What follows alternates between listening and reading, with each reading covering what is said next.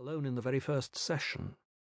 I wondered to myself whether I was experiencing a Da Vinci Code factor, a renewed interest in and skepticism toward the historical basis of Christianity, generated in part by Dan Brown's phenomenally successful 2003 novel and subsequent film.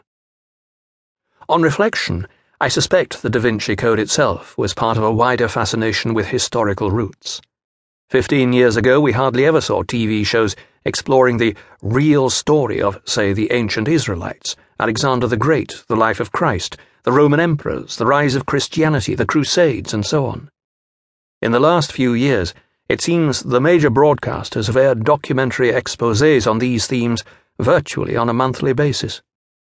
Skepticism and intrigue concerning the past are alive and well.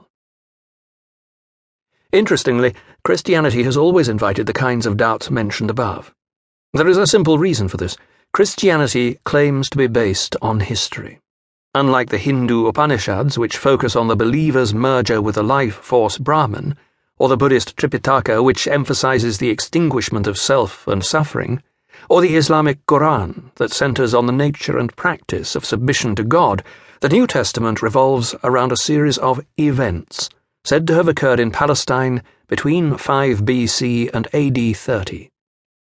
This makes Christianity particularly open, some would say vulnerable, to the kinds of questions just listed.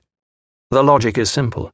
If you claim that something spectacular took place in history, intelligent people are going to ask you historical questions. On the whole, Christianity has welcomed this. It is as if the Christian faith places its head on the chopping block of public scrutiny and invites us all to take a swing. In saying that Christianity is historical, I do not mean provable.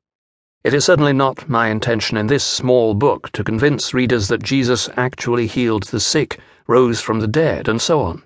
My aim is simpler. I want to underline for readers what is already a given in the academic study of the subject. Christianity is based on claims that can be examined historically. The subtitle of this book says it all. I want to explore with readers how historians know what they know about the man we know as Jesus Christ, whose contemporaries knew him as Yeshua ben Yosef, Jesus, son of Joseph. The emphasis here is not so much on what historians know about Jesus, though there will be a bit of that throughout. I want to explain how historians arrive at their conclusions. What sources do they use? What methods do they employ? What levels of reliability do they assign to the various data in front of them? One thing should become clear, and I will be happy if readers come away with only this. Professional historians, regardless of their religious persuasion, treat the New Testament and its portrait of Christ far more seriously than the general public realizes. There are literally thousands of scholars around the world who devote their time to analyzing early Christianity. Some of them hold chairs in the most prestigious universities in the world, and they constantly publish their findings in the more than 100 academic journals dedicated to this subject. One reason for the size of this scholarly enterprise, apart from the fact that Christianity has been around for a while, is that the data at the historian's disposal is greater than most of us realize. Christianity arrived on the scene at a time of great literary activity. Philosophers were writing weighty tomes on the meaning of life. Poets and playwrights were composing material to make people laugh and cry. Emperors were crafting royal propaganda to ensure they were well remembered.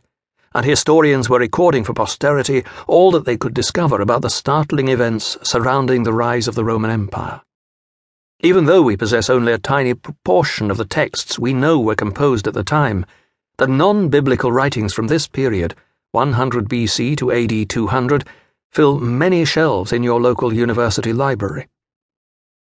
One lucky outcome of this flurry of literary output is that a small town Jewish teacher named Yeshua, anglicized as Jesus, happened to rate a mention in several of the writings of the period.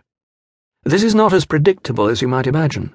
Although today we recognize Jesus as the founder of the world's largest religion, Back in the first century, he was hardly known outside the tiny strip of Roman ruled land called Palestine. It is a happy accident of history that Jesus rated a mention outside the texts of the New Testament. The New Testament itself was part of this ancient literary boon. At one level, the second part of the Christian Bible is little more than a set of